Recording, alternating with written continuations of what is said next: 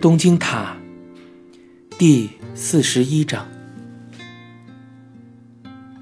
四十九天过去有段日子的时候，爸爸寄来了快递。大号的信纸上，大半的空间里是独具爸爸风格的毛笔字，洋洋洒洒。雅野，辛苦了。你妈妈尽管知道自己来日不多，却从未放弃活到最后的希望。任谁都不能做到这种姿态，她却做给我们看了。让我们二人为如此优秀的妈妈干杯。说起妈妈的事情来，爸爸自己都会埋怨自己。那些事情，在从此往后的一生，都将是爸爸背负的枷锁。请代我向你们的朋友问好。收放骨灰的事情，我想在电话里与你商量，就不多写了。你对此有什么想法，请跟我说。复笔。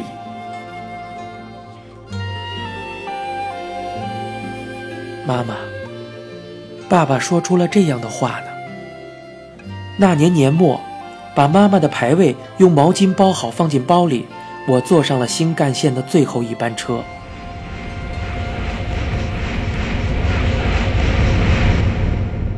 到小仓的时候，再过三十分钟就是新年了。我急急忙忙地找到酒店入住。无论是我还是妈妈，在这个城市里。已经没有可回去的家了。从面朝河岸的房间里，能看见赶往八坂神社去新年参拜的人们。窗边放着牌位和啤酒，我注视着让人怀念的小仓街道。我好像就出生在这个河岸的医院里。现在那个建筑还会不会有呢？妈妈，我回来了，变化真大呀！商场啊，百货呀，应有尽有，还有卖路易威登的皮包的，不知道是不是真货。新年快乐！去年没能陪你过新年。去往神社参拜的人们排成了队。两年前去过赤坂的日之神社，明治神社是几年前去的来着，我都快忘了。这时。有群无赖从一旁想要冲断排到拜殿的长队，队列的人们像是商量好了似的，移动着让出一条路来。连明星都没有这样风光过。无赖们缓慢地穿过人墙，漫步走过。这个城市，什么都变了。第二天，为把牌位拿去给若松的姨妈们看，我奔往大分的游步院。大概这是一年之中最拥挤的时期吧。虽然没有预约，只是请提供预订服务的住宿介绍所找一家能住的地方，却还是惊讶他们提供的住宿条件出奇的好。很怀念待在别府的日子啊！妈妈很喜欢温泉吧？在那里待一阵子，便回到小仓跟爸爸一起去看奶奶。在我出生长大的那个动物园旁边的家里，已经没有人住了。那个动物园好像也关园了。远离城镇的森林中有一处老人看护所，现在奶奶就住在这里。她好像老年痴呆症又加重了。好久不见奶奶，她年近九十，身体看着却还好。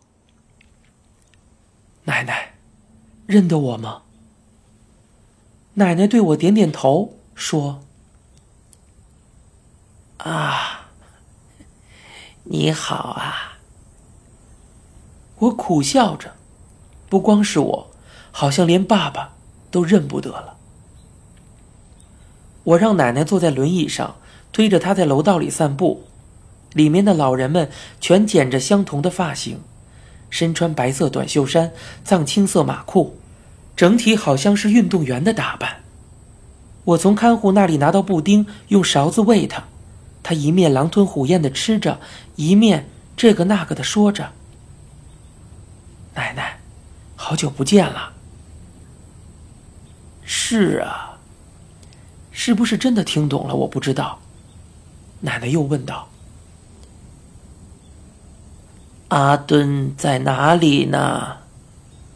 爸爸回应道：“你妹妹今天不在。”像是意识当中并没有现在这个概念，而是将庞大数量的记忆没有时间次序的排列组合，在其中随意抽选出一张来，再说出上面的话。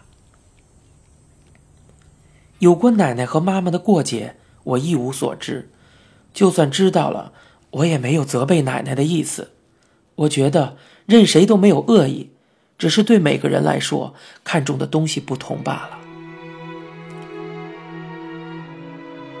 奶奶用空洞的眼神看着伸出小勺的我，然后奶奶像是想起了什么似的，就这么说道：“我生过五个孩子，养过五个孩子，然后，现在为什么会待在这种地方呢？”他目光呆滞的这么说着，我只是沉默的看着他。爸爸说：“爸爸呢？到了这个年纪，才终于知道做一些孝顺的事情啊。每星期抽时间去看一次两次的。唉，虽然去了，也不认得我呀，只对我说你好。意识虽然那么不清楚。”身体却好得很，还会继续活些日子吧。也不知道我将来能怎么样。说到这个，我已经买好墓地了，想把你奶奶、爷爷的骨灰，还有自己都放在一块儿。我还想，要是能把你的妈妈也放在一起就好了。你怎么想的？现在不得不决定了。在回去的出租车里，爸爸这么说着。我回应道：“要是放在这里的墓地，我就不能来看了。我是想，我是想赚了钱，在东京买块墓地，不是挺好的吗？”爸爸回应道：“嗯，是吧？我再想想吧。现在，现在还是存放在那个寺庙里吗？”我回应道：“是，让他放在正殿旁边的架子上的。另外，还放着很多相同的骨灰盒。”爸爸问道：“那个地方要多少钱？”我回应道：“啊，那不是多少钱的事儿吧？”爸爸说：“哦，不过，那个和尚真的超凡脱俗。”你妈妈一定积德不浅，碰到这么好的和尚。那天，爸爸为我订了小仓车站附近的宾馆。我本来也想住在那里，据说以前常去的烧烤屋已经关门了。我在车站附近吃了饭，又到热闹的街道去喝酒。耸立着完园大厦的这条街道，虽然是新年刚过，多数租界的大厦却冷冷清清，落下的百叶窗里。透出与节日不相协调的光线。我们进了杂居大楼里的俱乐部，爸爸坐在吧台旁，像是老板娘的人在跟我打招呼。还是我大学的时候，我好像被带着来过这里。虽然他对我说好久不见，我却怎么也想不起来了。爸爸说。在东京听到很多关于你妈妈的事情后，看到了一个我完全不了解的你妈妈，不知道怎么有点恍然大悟的感觉。爸爸的记忆中、印象里，妈妈会是怎样的一个人呢？据姨妈们说，小时候的妈妈非常温顺，是个话不多的孩子。爸爸心中的妈妈，也像东京的大家所说的一样，是个开朗而又积极向上的人吧。四十九天的时候，我听章鱼社长说，阿姨曾经说过，到东京一年的时候，雅也带着我去过很多地方，吃了很多好吃的。我觉得在这一年里被孝顺了个够，所以在那之后，我为了不让他再分心，自己才参加涉谷区的老人圈子交朋友啊，到处去认识更多的人什么的。也许我对妈妈的事情根本没有真正的了解。爸爸边喝着白兰地边嘟囔着：“喝酒也喝不了多少了。”你妈妈在东京经常喝酒吗？我回应道：“基本上不喝很多，不过一旦谁来了，就喝得吵吵嚷嚷的。”爸爸说：“哎，和年轻人在一起的话，自己也不会老了，真好啊。”爸爸的朋友一个一个的去世，打麻将也顶多打半庄四圈了。这还是因为去年一个好朋友死了老婆，他自己也消沉了下去。那个家伙呀，唯一的乐趣就是打麻将了。于是，玩儿也是为了陪他。我其实不怎么想玩的。妈妈说过，啊啊，在中学还有高中毕业的时候，他曾经说过离婚算了。是这么说的，我那时候说离了也行，可为什么最后也没能离婚呢？爸爸回应道：“是有那么回事儿。你妈妈对我说，跟我离婚吧，还拿来离婚申请表，让我在上面盖章来着。她说的时候啊，态度很坚决。”最后，我盖了章，交给了你妈妈。你妈妈却并没有提交上去。我疑惑道：“为什么？”爸爸说：“唉，为什么？不知道的事情太多喽。”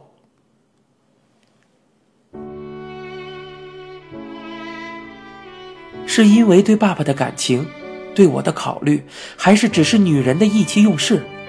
到了今天，没有人知道原因，也或者，跟姨妈们打听的话，能知道其中的缘由。但是我不想打听，恐怕就是妈妈也说不出一个明确的答案来吧。人的心情，瞬息万变，总有一念之差。就是下定决心的事情，也许。时时摇摆不定，改变初衷，回到原点，如此重复。现在，问到妈妈，她也一定这么说。唉，为什么那么做呢？爸爸问道。嗨，你跟那个女友怎么样了？我回应道。已经不再见面了。爸爸说：“他跟你在一起的时候怎么样？我不知道，不过，却是对人热情的一个好姑娘啊。”我回应道：“啊，分手之后，他也一直和妈妈有交往，关系一直不错的。”爸爸说：“哎，你以后不管再和谁交往，有些话呀。”必须要对他说出来，你不用语言具体的说出来，女人是不会明白的。你喜欢他也好，觉得无聊也好，爸爸，我虽然总是这么想，你可一定要做到啊！总觉得一加一等于一，为什么非要到嘴上说出来不可呢？本来就应该明白的嘛。可是啊。这女人不明白，你不亲口说出等于二来，就是不行的呀。爸爸一直到最后都没能对你妈妈说，已经不可挽回了。不过你还年轻，以后一定要说出来。坐在吧台里的老板娘可能察觉出了压抑的气氛，连忙建议：“何不唱首卡拉 OK 呢？”我说道：“爸爸，你喜欢《夜之银狐》吧？”妈妈说的。爸爸疑问道：“哦，他那么说过。”我说道：“唱那首吧，我也一起唱。”爸爸说：“ 不知道还能不能唱了啊？”我们紧挨着，握住麦克风，盯着电视画面，安静的唱了起来。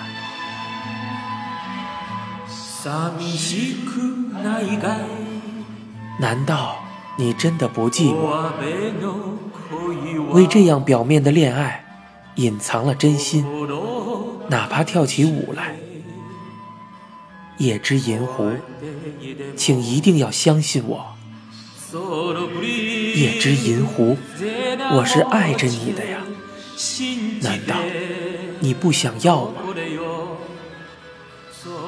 亲爱的女孩，静默不语的幸福，你不想要吗？在一个人的房间，难道你不想哭吗？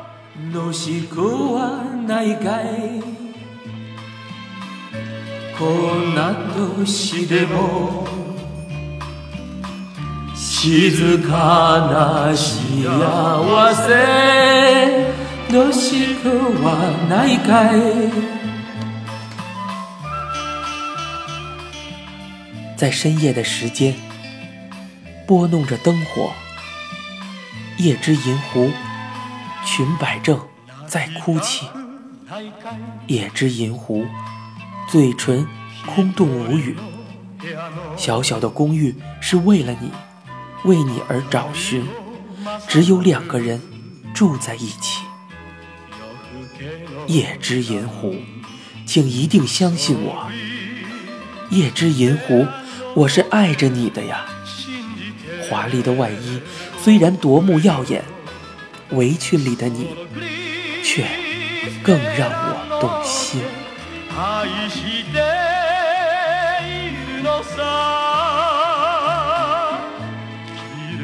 您现在收听到的是由一辆松鼠播讲的《东京塔》，妈妈，我有时还有爸爸。